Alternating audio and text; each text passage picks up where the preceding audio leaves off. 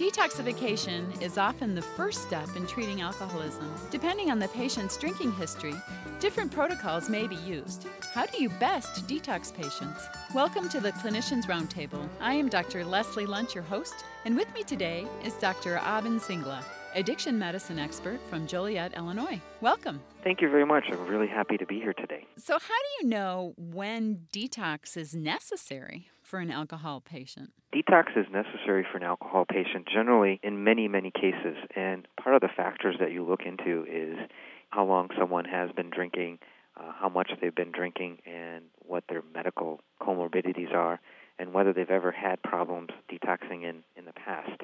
And so it's, it's kind of done on a case by case basis. Obviously, the longer the drinking career, the more likelihood that you need to go into a medical detox? Correct. The longer the drinking, the quantity of alcohol that's being drunk or consumed, the higher the blood alcohol level. These are all factors that are taken into account on whether someone needs to be detoxed.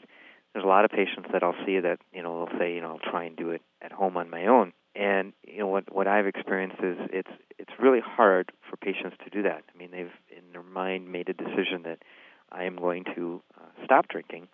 And what I really think of it as is if you look at the spectrum of people that are willing to make change in their life, it's what we call the pre-contemplative phase. And so when you have someone at home that's trying to detox or wean themselves down at home, it's really hard when they're feeling miserable. They're they're anxious, they're shaking, they're sweating when they know that the little bottle that they have on the shelf or the, bottle that they have in the fridge will make them feel a lot better takes a tremendous amount of willpower for someone to be able to do that on their own. I just find it very difficult for patients to do that that way. Well, and two, that, uh, you know, having them drink maybe a 12 pack today and 11 beers tomorrow and 10 the next day obviously isn't going to work. Yeah, I mean, alcoholism is defined as the inability to control your drinking. So, you know, it's very hard to tell someone, you know, drink 12 today and 10 tomorrow and 8 the day after because by definition it's a, it's a disease of compulsion. You know, if you start with one, you just can't stop until you're done. And so it's very hard to do it that way.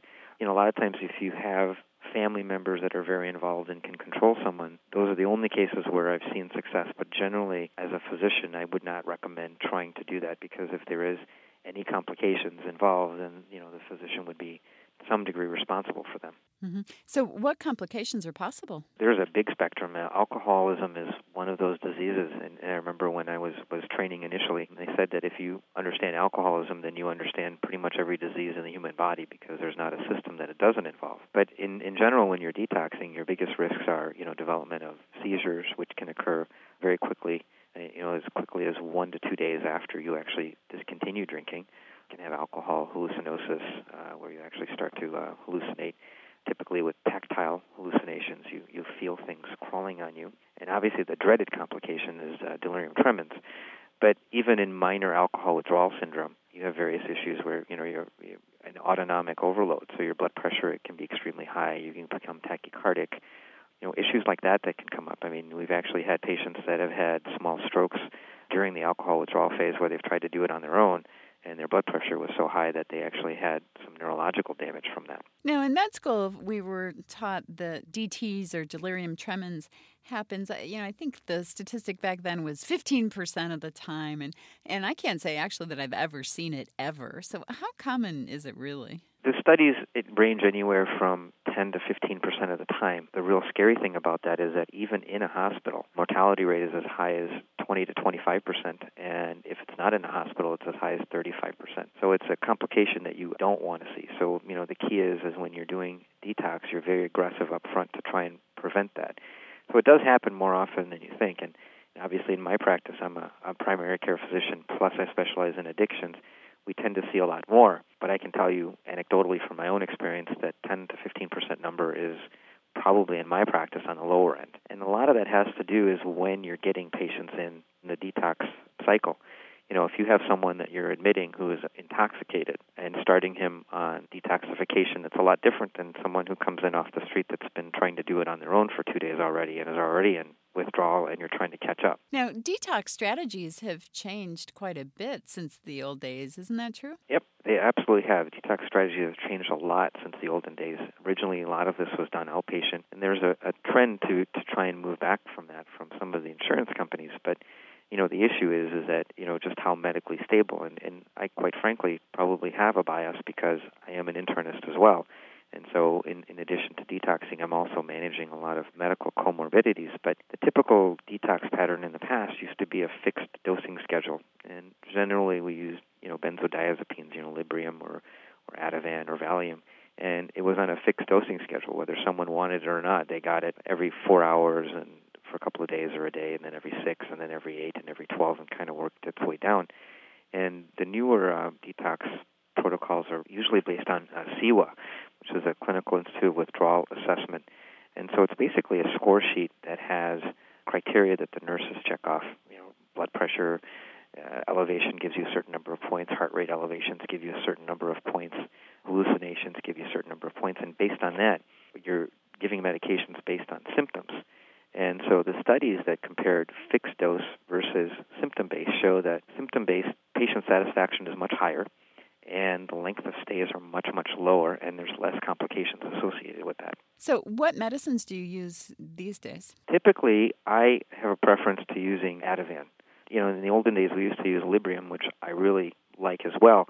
Problem is, for, for some reason, Librium IV or Librium IM is not available as readily as Ativan. And so we use a lot more of lorazepam to detox, and in some cases, our, our protocol would actually be to use lorazepam based on the CIWA scores, the Clinical Institutes of Withdrawal Assessments for the symptom based.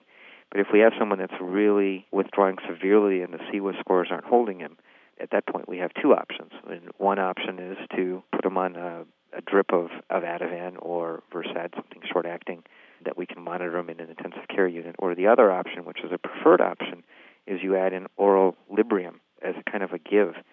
So to give you an example, you might be giving oral Librium like 10 milligrams every four hours as a give, holding it if the patient becomes overly sedated, and on top of that, applying your symptom-based CIWA administration of Ativan. If you've just joined us, you're listening to ReachMD XM233, the channel for medical professionals. I am Dr. Leslie Lundt, your host, and with me today is Dr. Abin Singla. So the strategy's really changed. You know, back in the dark ages when I trained, the strategy was to give the long-acting meds. In my day, it was Valium, uh, maybe Librium, and just try to cover them with the long-acting agent. So instead, now you use a long-acting and then kind of pulse it with the short-acting. If you need to, and and, and I would say probably about 25% of the patients that we see, where you need to use the combination.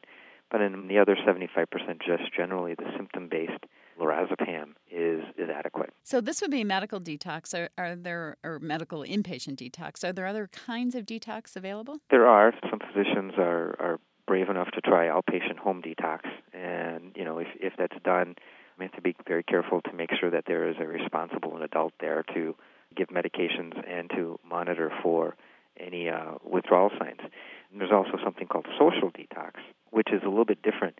Social detox is generally done in a uh, inpatient, not hospital setting, but inpatient like rehabilitation setting, almost like a halfway house type of environment where there is a nurse there 24/7 and the amounts of meds that you are using are much lower. And you know, generally there's, you know, protocol that they follow and typically what we do is we have someone in a hospital setting for the first few days to make sure that they don't develop any withdrawals, any significant withdrawal complications, and then we transfer them out to finish off in a social detox environment. It sounds like you have a bias maybe against outpatient detox. I've had patients actually have quite a few patients that have had seizures with outpatient detox.